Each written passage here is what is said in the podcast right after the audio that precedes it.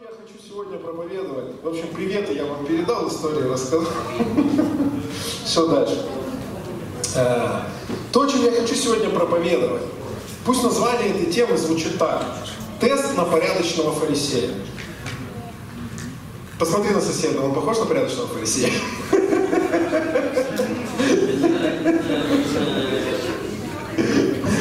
Или ладно, пусть эта проповедь называется «Тест на фарисейство». Я хочу, чтобы мы сегодня с вами какие-то вещи опять обсудили. Э, вы понимаете, что христианство, оно все насчет отношений. Я не раз уже это говорил за последние несколько месяцев, но я хочу, чтобы мы это услышали все-таки. Потому что после проповеди о любви я непременно слышу историю, как в церкви кто-то поругался. После проповеди о прощении ты слышишь очередную историю, как кто-то кого-то не может простить уже там оказывается несколько месяцев. Дорогие, я хочу, чтобы вы услышали Духа Святого прежде всего. Христианство – это все насчет отношений. Насчет отношений человека и Бога, и насчет отношений людей. Мы живем с вами в мире, который весь состоит из отношений.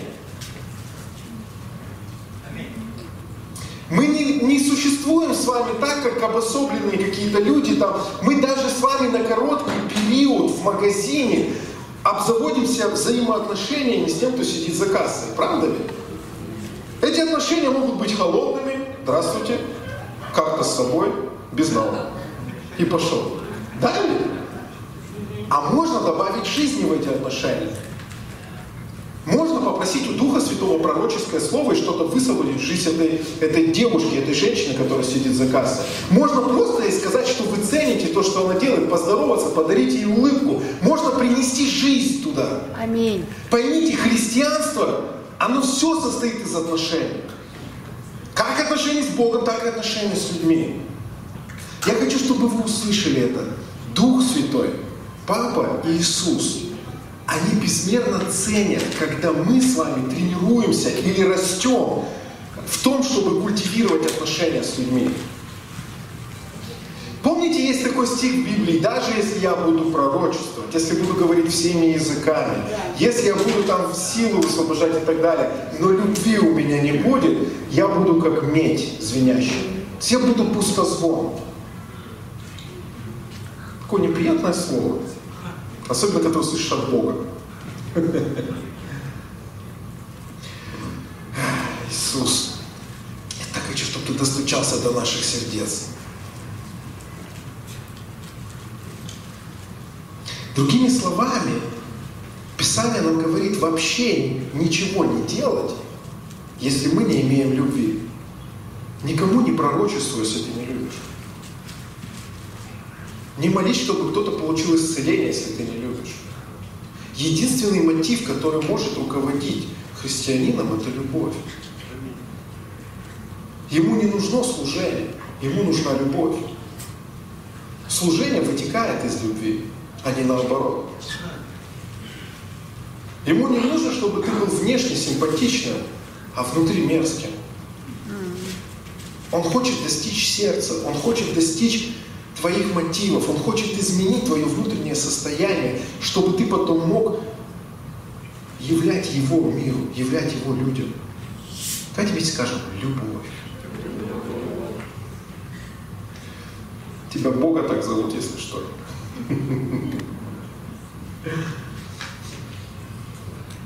Мне такое сейчас пришло, знаете, у меня у ребенка такой период сейчас, когда она э, постоянно говорит, а где папа? А где папа? И папа сидит в туалете и понимает, что все, время отдыха закончилось. И ты скажешь, а где папа? И как-то, знаете, даже если я стою за ее спиной, она вдруг ну, меня потеряла, она говорит, а где папа? И потом она на меня смотрит, знаете, что она говорит? Она говорит, папа здесь. Аминь, аминь. Похоже на христиан, да? Ну, просто, а где папа? А где папа? А папа здесь, он делами просто занимался. Может быть, папа здесь? Папа здесь. Все нормально. Не знаю, просто что-то в голову пришло. В чем была разница между э, фарисеями и их учениками? И между учениками Равви Иисуса Христа. Равви это учитель. И фарисеи, и книжники, и Иисус Христос являлись учителями, раввинами того времени. В чем была между ними разница? Давайте в Писании посмотрим. Матфея 23 глава, 13 стих. Смотрите, Иисус говорит о образе жизни, образе мышления, об отношениях фарисеев и книжников. Смотрите, что он говорит. «Горе вам, книжники и фарисеи, лицемеры, что затворяете Царство Небесное человеком, ибо сами не входите и хотящих войти не допускаете». Кому Иисус еще такие слова говорил? «Горе вам». Кому он такое еще говорил? Он говорил это блудницам, он говорил это, не знаю, там, зависимым, он говорил это мытарем. Кому такой Иисус говорил еще, кроме фарисеев? Никому, представь, ты такие откровения должен с этого начать получать. Как, как двигались ученики Иисуса. Матфея, 10 глава, с 5 по 8 стих. Тоже Евангелие от Матфея, только 10 глава, с 5 по 8 стих.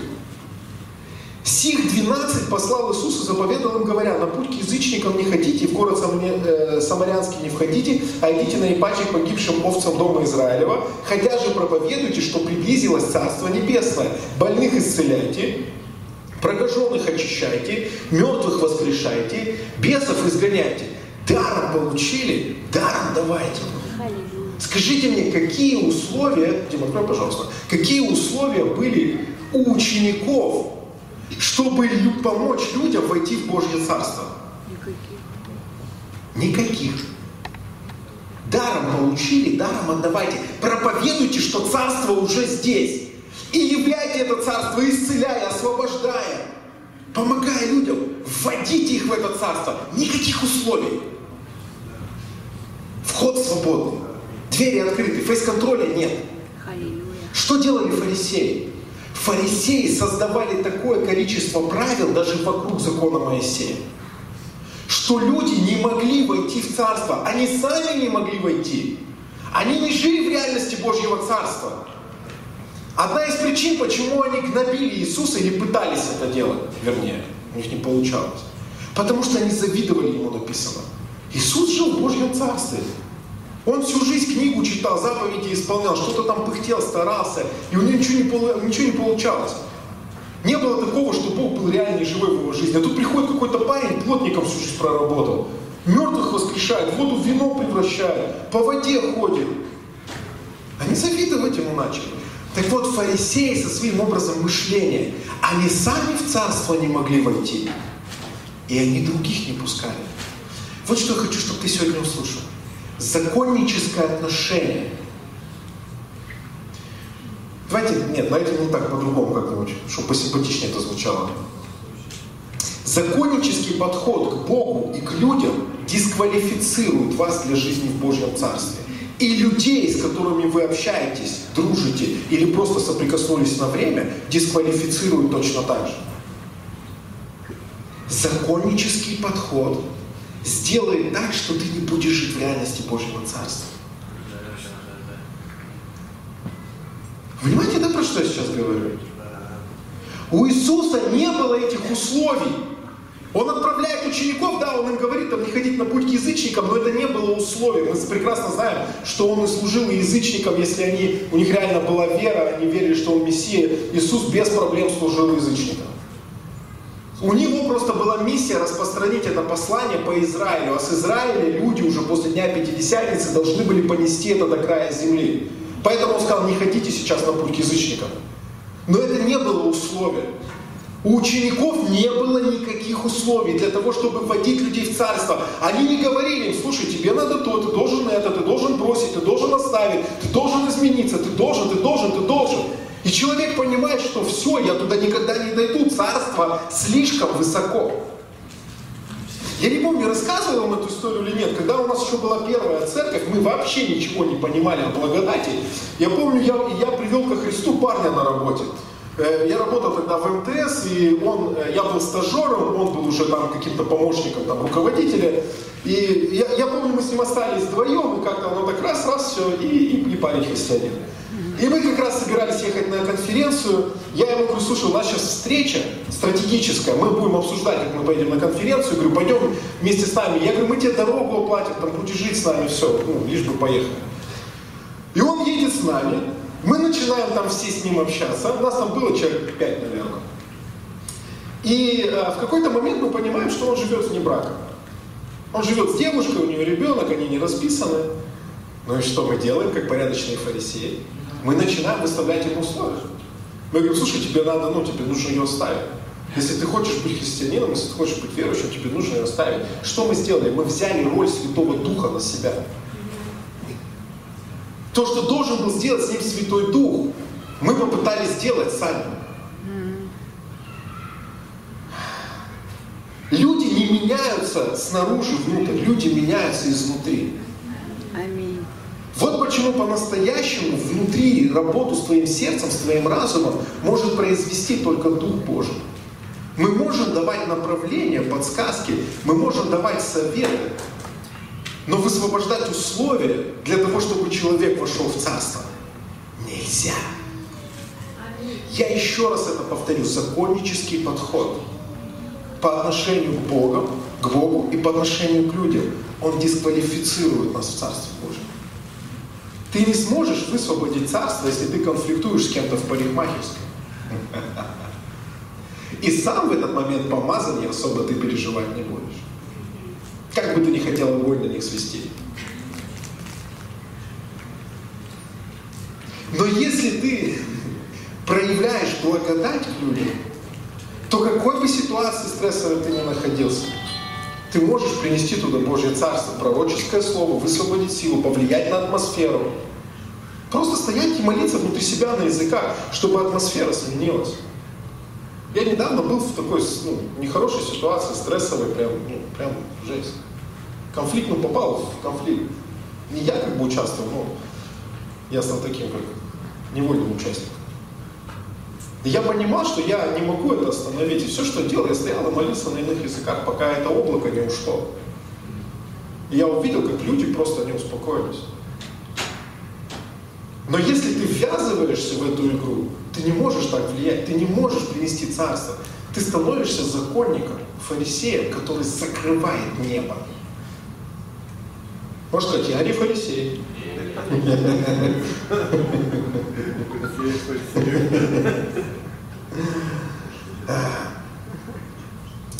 Поймите, законнический подход к Богу и к людям дисквалифицирует нас для жизни в Царстве. Но линзы благодати позволят вам самим жить в Царстве и других вводить в эту реальность.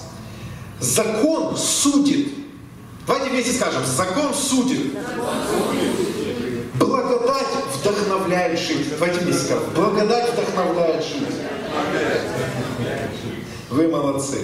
Благодать, смотрите, благодать не потворствует греху и не соглашается с ним.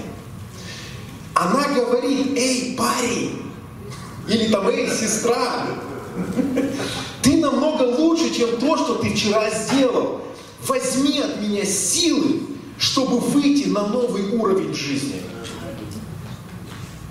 Закон он унизит, он растопчет. Законнический подход, он такой, он ищет ошибку, он ищет проблему, чтобы ткнуть туда. Благодать говорит, подожди, но ты ведь не такой. Ну я же знаю, что ты не такой.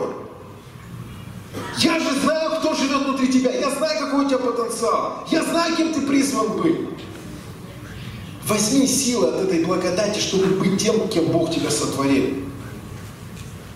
Закон разрушает семьи, закон разрушает церковь. Законнический подход разрушает вообще твой интерес к Иисусу. Потому что сколько бы ты ни старался, ты никак не можешь, ну, соответствовать, ты никак не можешь набрать нужное количество очков для победы. Ты все время проигрываешь, все время в минусах.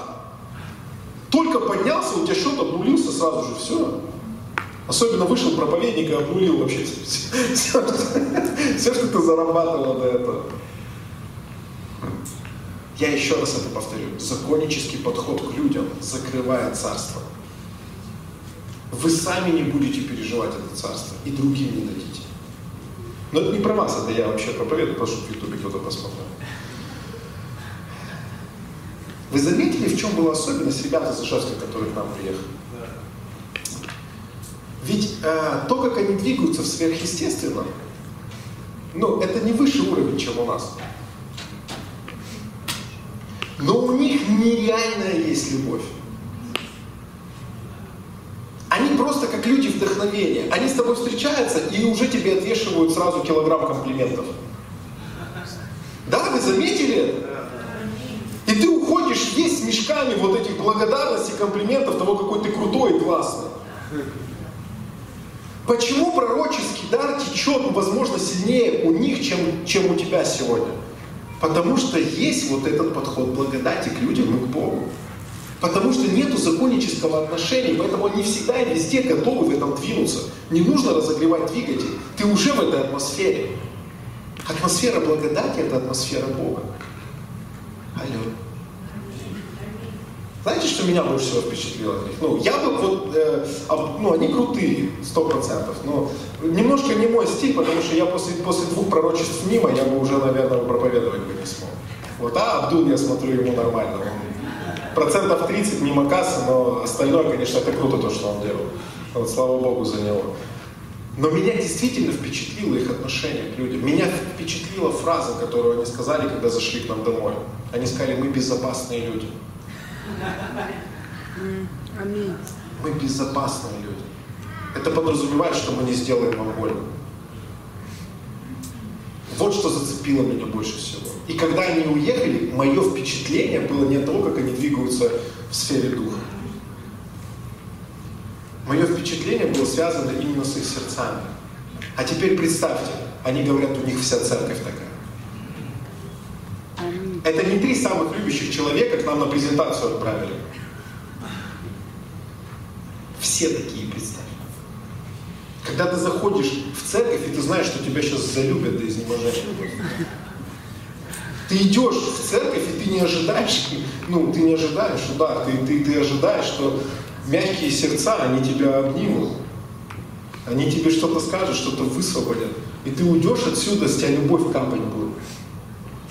Вот что я хочу. Вот в какую церковь я верю. Нету смысла во всех этих исцелениях, если в этом нет любви. Можно аминь сказать, да? Аминь. Первоклассный фарисей это тот, для кого правило превыше человека.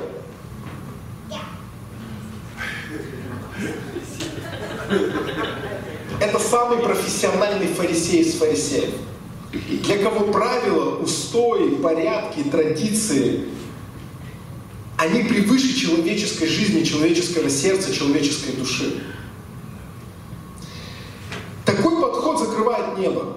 Ты сам не живешь в небесах и другим не даешь, потому что ты постоянно указываешь людям на их несостоятельность. Надо ли говорить, что если ты ведешь такой образ жизни, это свидетельствует о том, что ты сам себя постоянно в чем-то судишь. Смотрите, какой интересный есть стих. 1 Коринфянам 4.3 апостол Павел говорит, «Для меня очень мало значит, как судите обо мне вы или как судят другие люди. Я и сам не сужу о себе». Почему Павел был способен нести откровение о благодати, насаживать церковь, освобождать чудеса и знамения? Послушайте, чтобы такое сказать, нужно быть конкретным благодатчиком. Ты сможешь дарить вот эту любовь, эту благодать другим людям, когда ты себя перестанешь судить? Перестаньте смотреть на себя глазами вашего прошлого. Перестаньте смотреть на себя глазами э, других людей. Начните смотреть на себя глазами Бога. Поймите, вы не исправитесь от того, что вы смотрите на свои прошлые ошибки. Вы не станете лучше от этого. Вы уйдете в депрессию.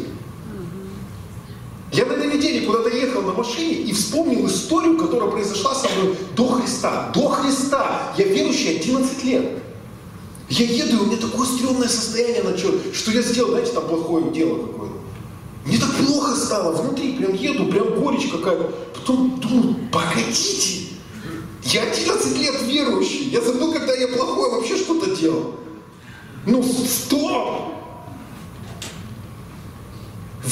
Исправитесь от того, что вы думаете о том, как вы ошиблись. Вы станете лучше только в том случае, если вы будете жить реальностью Божьей, Его глазами, Его взглядом, Его пониманием насчет вас.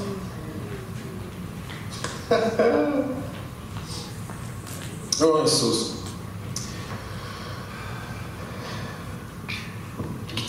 остановился. Вспомнил. Поэтому первоклассный фарисей, он начинает мучить прежде всего себя. Ну, поговори со своим сердцем сегодня. Посмотри, что там внутри. Ты бичуешь себя? Ты занимаешься самобичеванием или нет? Если да, срочно переходи в ученики Иисуса. Там больше свободы. Там можно обнаглеть до такой степени, что можно сказать, не поверю, пока пальцы в тебя не вложу Иисус. Это наглость. Ты только что предал его, иди кайся. 16 раз отче наш.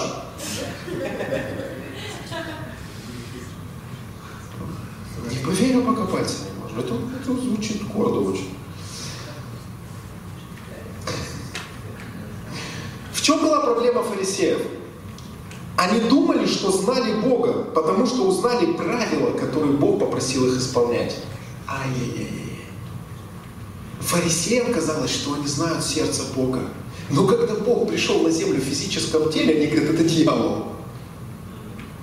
Представь, каким сильным было их заблуждение. Почему? Потому что они говорили, Иисус есть правила, и ты не можешь выйти за эти правила. Сам Бог дал эти правила.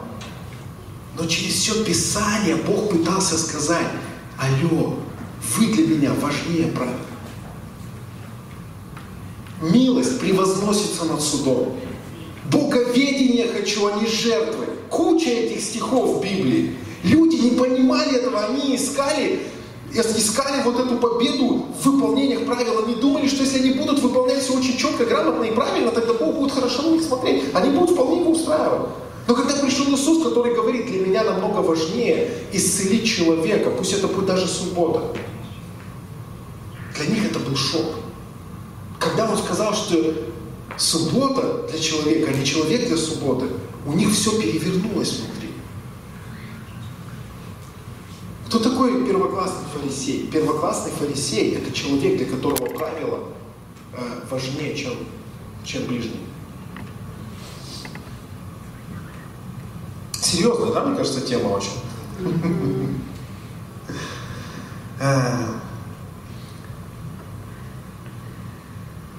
Бог есть любовь, а не правила. И чтобы узнать его, тебе нужно вкусить, а не выучить список. Вот хорошая цитата мне не сказала, я что прочитаю. Бог есть любовь, а не сбор правил, не набор правил. Чтобы тебе узнать его, тебе недостаточно просто набор повелений выучить. Тебе нужно вкусить эту любовь. Тебе нужно встретиться с этой любовью. Послушайте, христианство – это близкие взаимоотношения с Ним. Давайте не будем этого забывать. Я не знаю, как сегодня выглядит твоя молитвенная жизнь, но если она не наполнена вот этой романтикой встреч если она не наполнена вот этой близостью, если она не наполнена любовью, когда ты просто таешь в его объятиях и ты говоришь, вау, это те самые исцеляющие отношения, которые приносят изменения в твою жизнь, изменения в твое сердце. Если вы вдруг потеряли это, бегом назад. Бегом.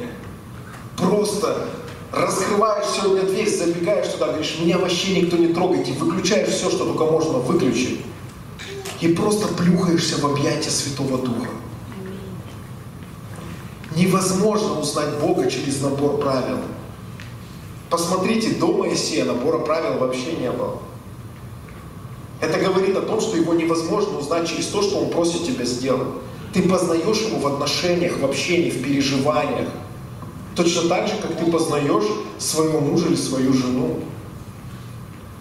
Познать это что-то глубже, чем просто выучить правила, чем просто выучить ну, список действий.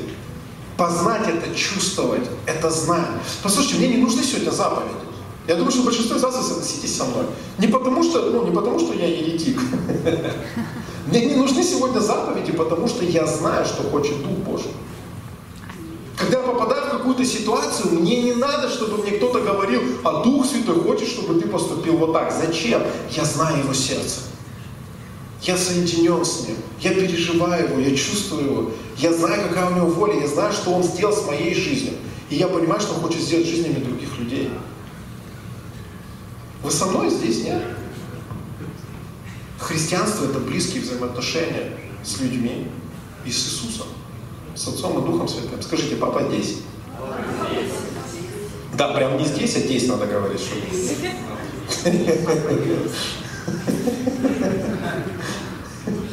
Да если ты вдруг где-то потеряешь Божье присутствие на неделе, скажи, а где папа? А ну скажи, папа здесь. Папа никуда не ушел. Я вам как-нибудь приведу сюда, покажу это. Это очень мило.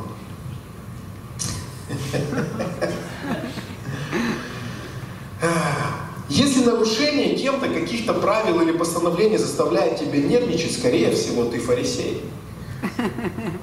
Первоклассный, добропорядочный фарисей. Иисуса нервничать заставляли только религиозные законники. Вы слышите? Он нервничал только, когда соприкасался с законниками и фарисеями. Почему? Потому что их отношение законническое к людям раздражало его. Он знал, что Бог не такой. Он сам был Бог. Он знал лучше них, какой он.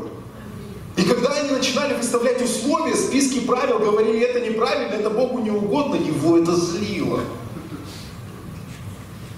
Однажды он даже кнут взял. Он никогда не брал кнут против грешника, никогда не брал кнут против того, кто упал или согрешил. Его злили религиозные люди, которые сами на небо не шли, другим не давали. Представьте! Они не только себя блокировали от Божьего присутствия, не только себя блокировали от царства, от проявления Божьей благодати, они блокировали все, что их окружало. Это просто ну, религиозный портал какой-то, в который, не дай Бог, чтобы нас засосало с вами.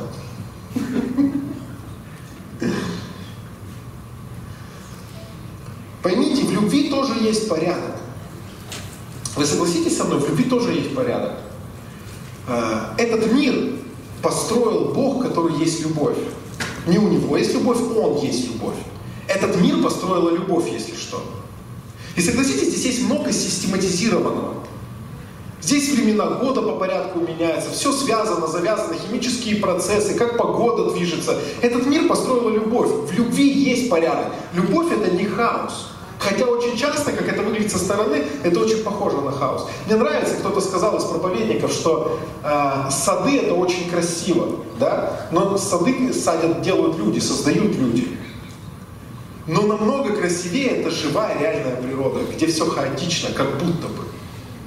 Тут береза, тут елка, там еж пробежал, здесь гриб растет. И ты смотришь, а, благодать прям. Я в Германии был однажды, э, нас друзья водили по владениям одного из, из последних, или, наверное, или первых, или последних, сейчас точно уже не помню, сколько лет прошло, э, императоров, э, царей Германии. Не помню, там даже император или царь, неважно. И у него, знаете, в чем, в чем смысл был? У него было там э, за сотню садов.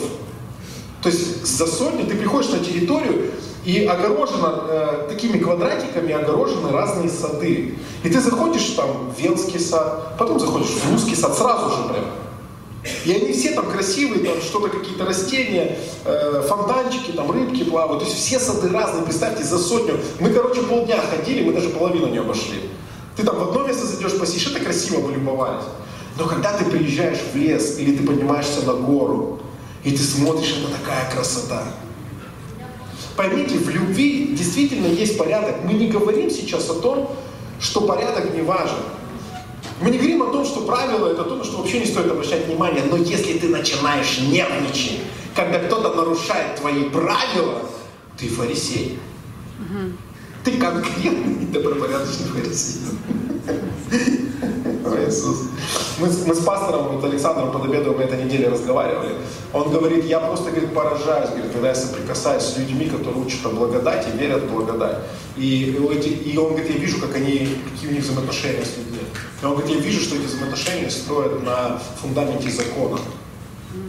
Он говорит, это везде, это слово, говорит, куда бы я ни приехал, в какую бы церковь, он говорит, я везде это вижу.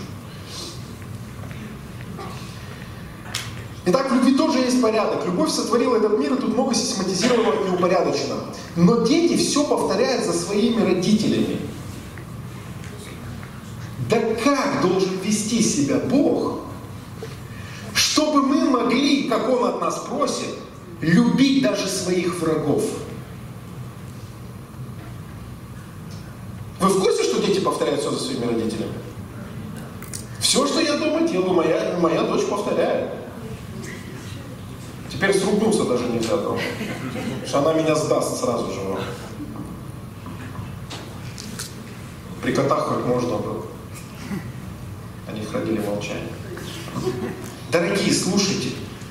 Все, что делают родители, дети делают точно так же. Так как должен вести себя Бог, чтобы мы могли любить и прощать наших врагов, как написано в Библии? Он сам является этим примером. Он не выходит из себя, когда правила нарушаются. Его злит религия, его злит законничество, потому что это, это лишает э, его общения с нами. Ты не можешь под бременем осуждения иметь близость с Иисусом. Это невозможно. Ты либо в осуждении находишься, либо ты понимаешь, как Бог тебя любит, и ты просто говоришь «спасибо».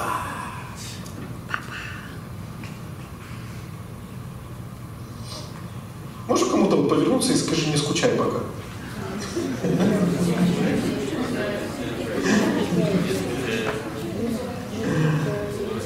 Он сам должен был стать примером для нас.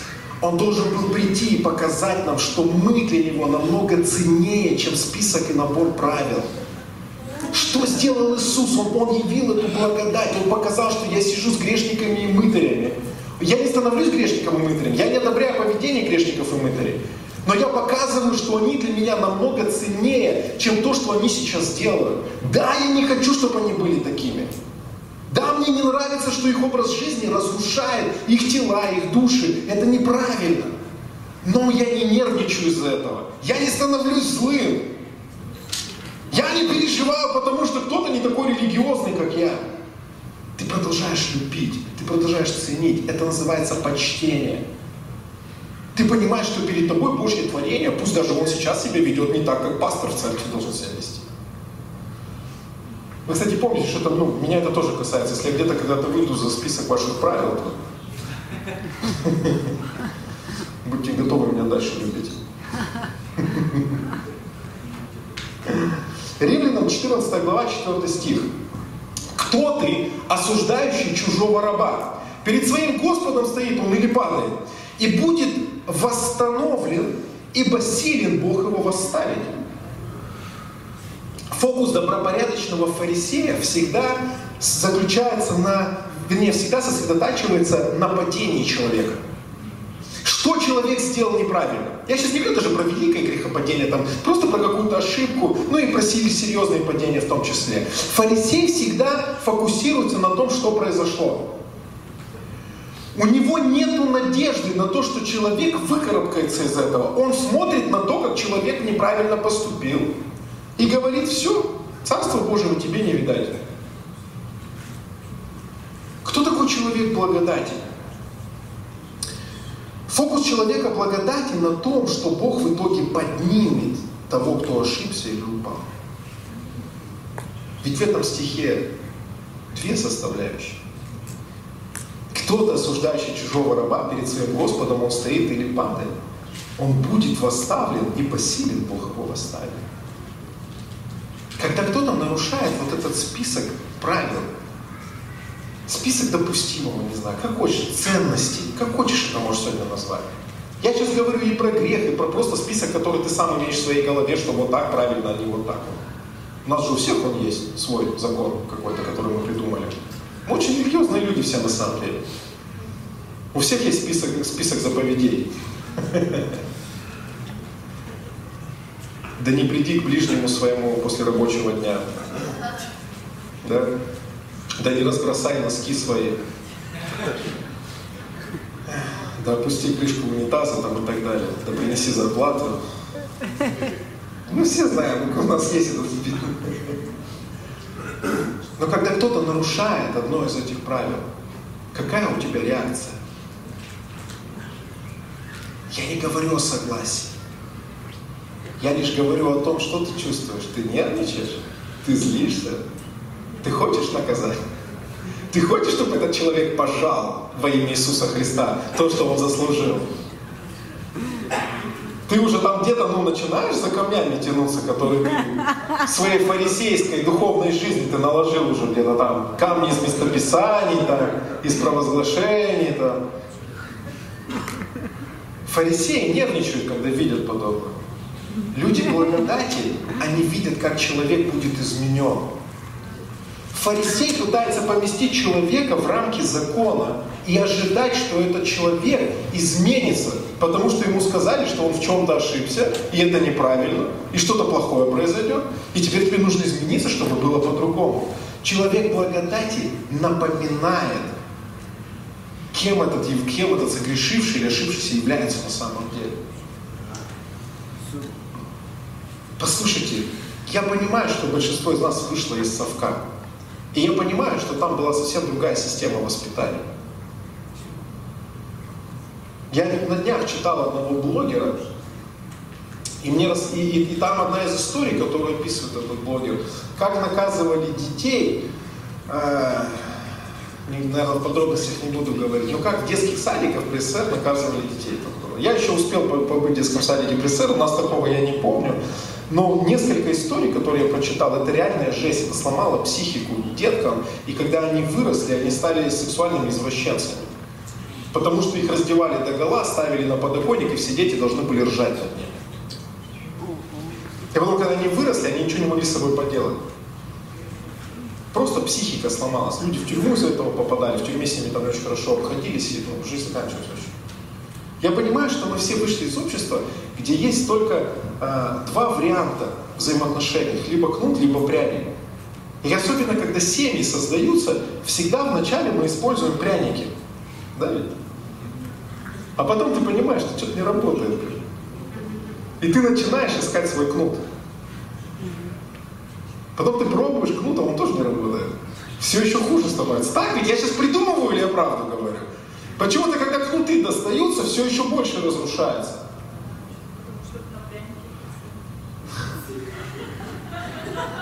Потому что люди не меняются от давления. Ты можешь напугать человека, но ты не изменишь его с помощью этого. Я на этой неделе услышал, э, я сам лично не видел этот ролик, но я слышал, что он есть. Э, где-то там в Америке одна какая-то крупная корпорация сняла видеоролик о том, как, э, знаете, такой как шуточный, связанный с их рабочим местом. И там прикол такой. Директор нанимает к себе на работу э, здорового качка американского футболиста, который должен следить за порядком в офисе. И если кто-то в чем-то ошибается, он должен просто орать на них, там, кидаться в них чем-то, должен создавать вот эту атмосферу наказания. И там такой ролик, что, э, что человек, когда, знаете, ну там, бумажку там порвал или что-то там ну, использовал неправильно, этот футболист подбегает и начинает просто орать на них. И люди реально перестают косячить. Но атмосфера, в которую они помещаются, атмосфера страха, она разрушает их еще больше. Страх не меняет людей. Об этом свидетельствует там тысяча с лишним страниц Ветхого Завета. Да, люди перестают делать какие-то вещи, но внутри они такие же. Убери фактор страха, и это проявится моментально. Вы об этом все знаете. Что я вам это рассказываю? Что ты видишь, когда ближний оступился? Ты видишь его падение или ты видишь чудо, которое может с ним сделать Бог? Это важный вопрос. Что вы видите, когда люди в вашем присутствии ошибаются? Что вы видите, когда люди впадают в грех? Что вы видите, когда кто-то в церкви начал вести себя ну, не так, как это принято? Что вы видите? Вы видите это падение, вы смотрите на него, вы фокусируетесь на нем. Либо вы смотрите на то, что Бог с ним сделает. Послушайте, нам нужно вводить людей вот в эту реальность того, как Бог восстанавливает, того, как Бог видит. Это принесет свободу, это принесет надежду, это даст человеку возможность выбрать. Когда все фокусируются на его падении, очень сложно из этого выбраться. Все думают, что ты плохой. Ты и так под прессингом Многие думают сегодня, что фарисей это который не знает учения о благодати. Но я тебе скажу, что настоящий фарисей это человек, который перестает любить ближнего после, тот, после того, как тот нарушил правила. Когда кто-то начал выпивать. О, все, все. На денюху его не зовем. Пусть знает. Пусть знает. Когда кто-то проявил свой характер. Когда кто-то не выполнил то, что он обещал. Что внутри тебя в этот момент происходит? Что тобой руководит? Ты медь? Или ты Сын Божий? Медь заставит тебя звенеть очень сильно. Так что все в церкви узнают, потом это до меня история дойдет, потом я буду ну, из двух медий стараться сделать двух обратно адекватных людей, чтобы они помирились. Медь злится. Человек благодати начинает говорить и высвобождать Царство Божье. Послушайте, мы начинаем высвобождать Царство Божье, истину, божественную реальность. Я еще раз повторю, в правилах нет ничего плохого. Но какая наша реакция на их нарушение? Кто ты, фарисей или ученик Иисуса? Тест на фарисея, я же говорил сегодня. Речь не идет о том, чтобы принимать любое поведение как норму. Это уже гуманизм. Когда ты принимаешь любой, о, я гомосексуалист, классно, что ты гомосексуалист, да, да, давайте все будем гомосексуалисты. Нет, нет, нет. Но когда ты начинаешь говорить, слушай, по тебе гиена плачет, иди отсюда вообще. Ну зачем ты пришел? Понимаете разницу? Гуманист это который говорит, любое поведение нормально, благодать все покрывает, аллилуйя, все хорошо, да-да-да, все нормально, не переживай.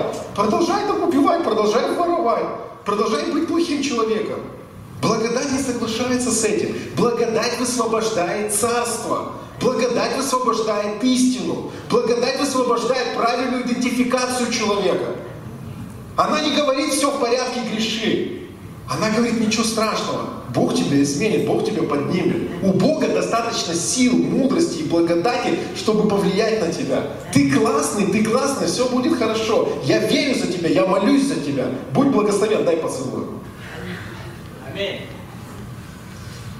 Вы понимаете вот эту разницу между законничеством и благодатью? Ой,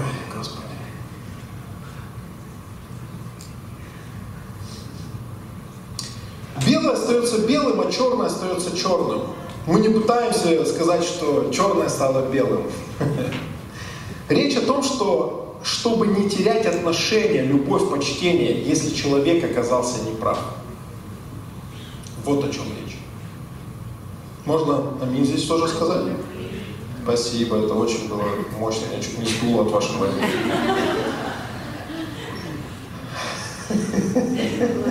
пьяные. Настоящего фарисея, я уже буду двигаться к завершению, настоящего фарисея не интересует сердце человека, его интересует внешнее поведение. Настоящего фарисея не интересует то, что у тебя внутри. Ему важно, чтобы ты соответствовал. Чтобы мог комфортно и безопасно чувствовать себя рядом с тобой. Да? Ему 300 лет до того, что творится внутри тебя. Ему главное, чтобы ты не напугал его не сделал ему больно, не сделал ему плохо. Матфея 27 глава с 3 по 5 стих. Помните историю, когда Иуда предал Иисуса, и в какой-то момент он осознал, что он натворил, он понял, что теперь Иисуса, Иисуса убьют, его, его казнят, и он, он покаялся, он прибегает к учителям, к раввинам, он прибегает к фарисеям, и говорит им, «Э, тогда Иуда, пришедший э, его, увидев, что он осужден, и, раскаявшись, возвратил 30 серебряников первосвященникам и старейшинам, говоря, «Сегодня я согрешил, предав кровь невинную». Они же сказали ему, что нам до этого? Что нам до этого? Нам не важно то, что происходит сейчас внутри тебя, вот этот процесс покаяния, изменения мышления, осознания каких-то вещей. Нам не важно мотивы, с которыми ты действовал. Нам не важно твое сердце, Иуда. Нам важно, что твое поведение соответствовало нашим правилам. Фарисея удовлетворит твое внешнее. Человек благодати, он всегда заботится о сердце ближнего. Он не хочет ранить, он не хочет причинить боль, он хочет поднять, он хочет дать тебе веру, он хочет вдохновить тебя жизнь. Он хочет напомнить тебе, кем ты являешься во Христе. Вот чем общество церкви должно отличаться от общества в мире. Если у нас нет подхода благодати, тогда чем мы отличаемся от какой-то компании, к примеру, Google? В Google больше любви, чем в большинстве церквей, я вам скажу. Почитайте про то, как они живут и двигаются. Там любовь и почтение намного больше, чем во многих харизматических и пятидесятнических церквях. Потому что там есть свобода вот эта. Аллилуйя. А, Иуда признал, что совершил ошибку, но вместо того, чтобы помочь ему разобраться с мотивами сердца, они сказали, что нам до тебя. Главное, что внешне ты все сделал правильно. Иисус же явился всем предавшим его ученикам. Учитель Иисус, в отличие от учителя фарисеев, не сказал, что нам до этого. Он явился всем ученикам, кто нарушил правила и предал его. Ведь он сам озвучил это правило. Все, кто от меня отрекутся при людях, я от того тоже отрекусь. Это не нарушение правил? Еще какое? Ты предал Христа куда хуже вообще. Куда еще хуже? Ты оставил его в самый сложный момент его жизни. И вместо того, чтобы он им сказать, да что мне до вас, я себе новых теперь наберу. Те, которые меня не ранят, не сделают мне больно, я буду вот с ними теперь работать. Аллилуйя. Иисус явился каждому из них, каждому из них. Он со всеми разговаривал. Он доказал то, что Он их любит, Он доказал то, что Он их не судит. Представь, какая разница в подходе и в служении. Представь, какая разница в отношениях. Иисус же явился всем предавшим Его ученикам. Он дал им почувствовать себя любимыми. Несмотря на ваше предательство, вы все еще мои ученики. Несмотря на то, что вы поступили неправильно, я все еще люблю вас. Петр – это самый ну, главный герой во всей этой предательской сцене. Он трижды отрекся от Христа. И Христос ему говорит, ты вообще будешь апостолом, который будет самый главный во всей церкви, пока ты живой. Что?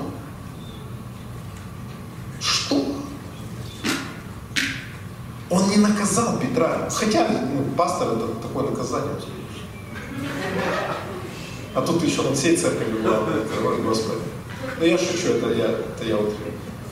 Но послушайте, он не наказал Петра. Он позволил ему исправить свою ошибку. Он позволил ему иметь ответственность за то, что он сделал. Он не дал ему наказание, он не сказал ему, что ну, с тобой все плохо будет. Он ему сказал, теперь иди вот в своем новом понимании, в осознании моей любви и служи моим людям. Он вдохновил его жить дальше. И это видели все. Ой, спасибо, Иисус Юр, выходи. Я, как обычно, заканчиваю по полтора часа, вы уже привыкли, скорее всего. Может, поэтому мало людей стало на собрание Что мы слишком длинные проповеди. Я не говорю, что мы теперь не имеем права кому-то что-то говорить. Давайте сразу ну, внесем некий баланс. Я не говорю, что мы теперь не имеем права кому-то что-то говорить. Просто какая цель у твоих слов? Задай вопрос, какая цель у твоих слов? Я помню, э, когда-то еще, когда я был э, в служении в Краеугольном камне, я помню, со мной, со мной в офисе служила одна сестра. И э, я узнал, что она сделала нехорошую вещь. Она за спиной у дорогого мне человека э, распространила такую некую очень негативную информацию. А мы с ней сидим за одним столом, вот прям вместе служим, вместе работаем. И я пришел в офис, ну и как порядочный фарисей достал кнут, автомат, достал сборник э, лучших цитат обличительного направления и проехался по сестре. А, она выбежала из офиса в слезах. Это вот было в офисе церкви, много лет назад. И потом я звоню своему пастору, чтобы ему рассказать, ну, вот какая непорядочная женщина служила со мной. И пастор мне задает один вопрос. Пастор Александр Филиппов. Мне задает один вопрос. Он говорит, а какой мотив у тебя был, когда ты начал с ней разговаривать? Я сижу и понимаю, что вот меня поймали сейчас. Потому что ведь там не любовь была, там не было исправления ради любви. Это была горимая месть. Я просто хотел отомстить, выругаться, выпустить пар. я понял, что я поступил неправильно. Я позвонил ей тут же, говорю, возвращайся, прости меня, ну, я был неправ, я переборщил, возвращайся. Вы знаете, что когда она вернулась, от нее уже пахло сигаретой. И эта девушка в итоге, она, ну не сразу, конечно, но в итоге вообще ушла из церкви. Я как порядочный фарисей в то время закрыл небо для себя и для нее. Поймите, то, о чем я сегодня говорю, это очень важно. Церковь это не набор правил. Церковь это отношения. Да, здесь есть порядок. И этот порядок, который приносит Святой Дух с помощью служителей, лидеров, наставников, апостолов, пророков и так далее. И да, мы не говорим, что этот порядок не является чем-то несущественным. Нет, раз Бог его дал, значит он должен быть. Но когда этот порядок нарушается, какое у нас сердце в этот момент? Что мы говорим, думаем, видим об этих людях? Мы видим в них потенциал встать, подняться и стать еще лучше.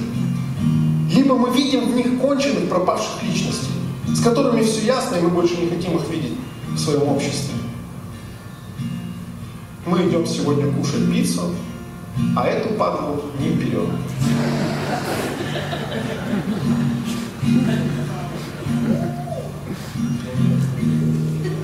Она смешно, но оно так.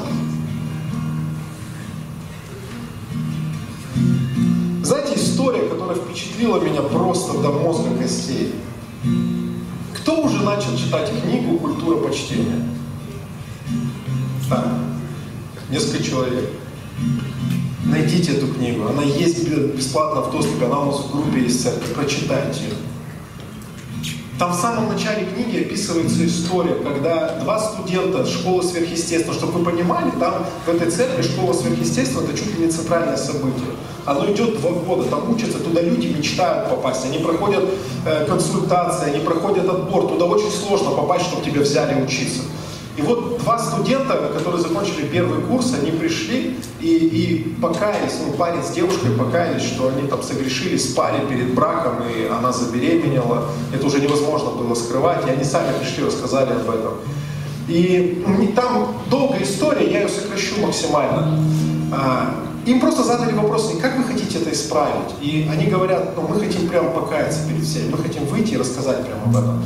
Ну вот сказать, что да, мы допустили такую ошибку. И они вышли э, перед всем э, первым курсом, и потом это был второй курс. Нет, это был второй курс. То есть они перед своим курсом вышли, и они рассказали, они говорят, ну, простите нас, мы понимаем, что мы поступили неправильно, мы не должны были это делать. Мы понимаем, что наш грех, он тоже, он как бы он и на вас отразится в том числе. И знаете, что потом произошло? Когда они спустились со сцены, весь второй курс они должны были идти к первому курсу сделать то же самое. Это был их выбор. Они хотели так исправить то, что они сделали. Весь второй курс встал в коридор.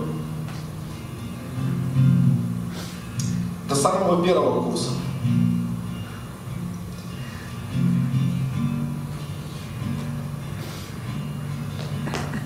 До сих пор плачу эту историю.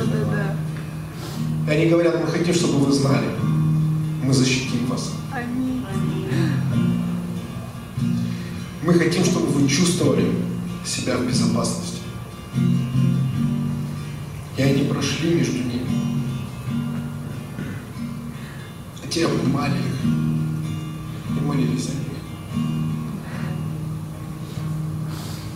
Когда люди ошибаются, они и так знают, что они ошиблись. Даже если они говорят, что это не так, они знают, что они ошиблись. Что мы сделаем? Мы добьем их или мы защитим их?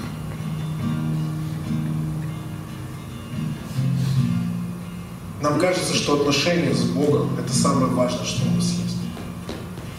Но Бог говорит, мои отношения – это отношения между собой, между вами, они не существуют отдельно. Это все одна субстанция. Ты не можешь иметь отношения благодати с Ним, но быть законником по отношению к людям. Это одна субстанция, это одна часть, это один элемент отношения. Они общие.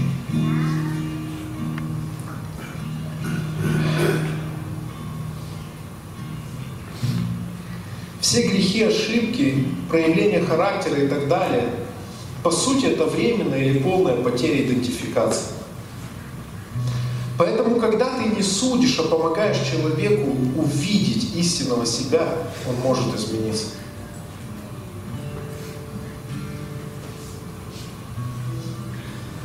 Из-за того, что церковь наслаждалась ролью судьи, я не знаю, как вам, мне смешно было, когда это писал. Из-за того, что церковь наслаждалась ролью судьи, мы получили страх.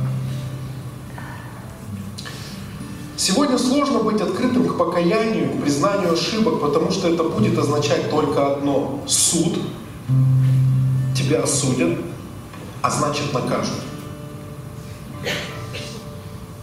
Суд и наказание, они идут вместе. Суд, не бывает суда без наказания. Поэтому в церкви есть атмосфера, когда люди грешат тайно. Они боятся рассказать об этом, они боятся вывести. Почему? Потому что они знают, будет суд и будет наказание. Но мы, как церковь, призваны стать безопасными людьми. Скажи, я безопасный человек. Людьми, которые поняли, что милость превозносится над судом. Нам нужны люди, которые будут защищать нас после ошибки, тогда мы сможем здесь, мы здесь, вот в этой семье, мы сможем быть открытыми. Вы слышите? Я хочу знать, что я нахожусь среди безопасных людей, которые не вынесут мне суд и приговор. Я хочу знать, что эти люди защитят меня, если я ошибусь. Тогда я смогу быть открытым в том, что я ошибаюсь и делаю что-то неправильно. То же самое в семье, родные. В семье то же самое твой муж, твоя жена, она хочет это переживать, хочет переживать эту безопасность, что если она в чем-то ошиблась, что не будет наказания. Не будет суда, значит не будет наказания. Это атмосфера благодати. Атмосфера. Это не только семьи касается, это касается любых отношений.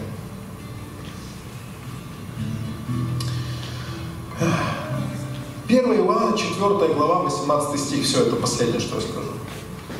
Я буду читать не синодальный перевод, а перевод слова жизни. Он более близкий к греческому тексту.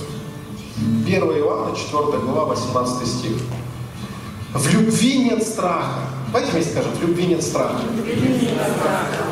Совершенная любовь прогоняет страх.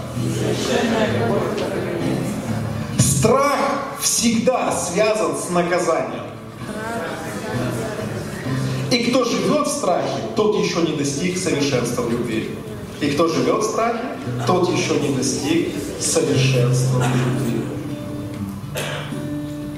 Страх всегда связан с наказанием. Почему в Новом Завете нету смысла бояться Бога?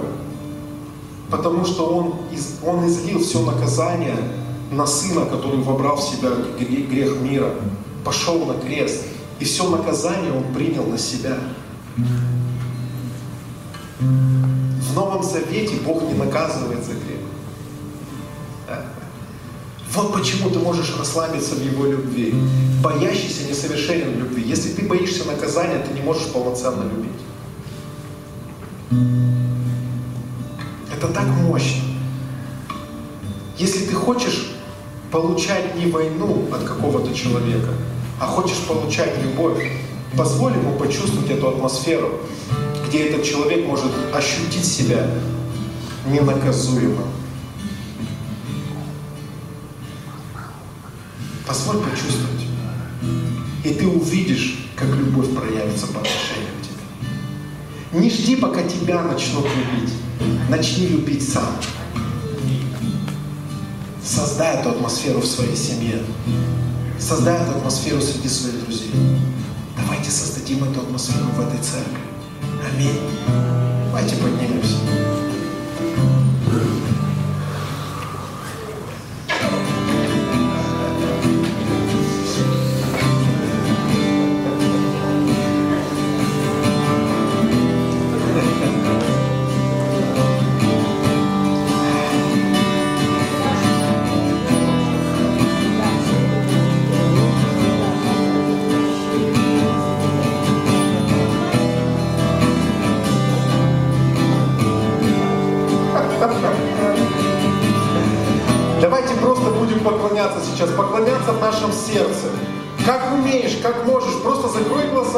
Без слов, без песни. Просто давай дадим Богу какое-то общение сейчас, дадим Ему свое сердце. Скажи Ему сейчас, что ты хочешь быть человеком благодати. Скажи, я не хочу быть фарисеем. Я не хочу быть этим надутым павлином, который лучше всех знает, как правильно. Скажи, я хочу давать людям вдохновение, несу. Попроси Его изменить мотивы твоего сердца.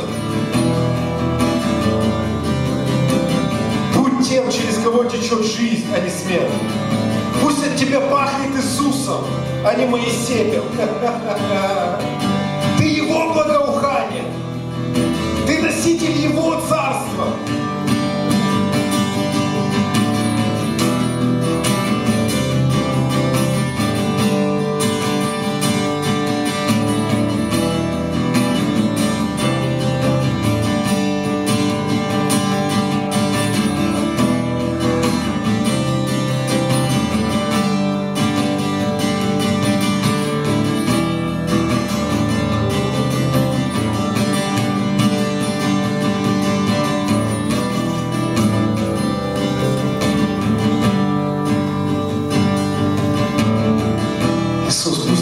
Течет через нас.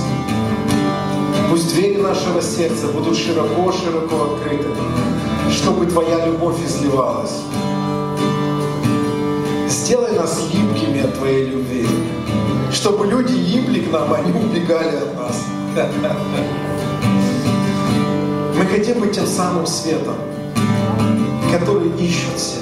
Мы хотим нести Тебя, Христос, как желанного всеми народами.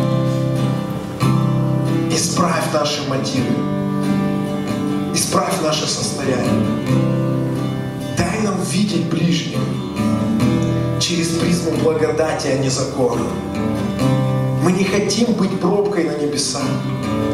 Мы не хотим быть вот этими предверниками, которые никого не пускают и сами не заходят. Иисус, мы хотим быть Твоими учениками, учениками личностью, в присутствии которого все чувствовали себя безопасно.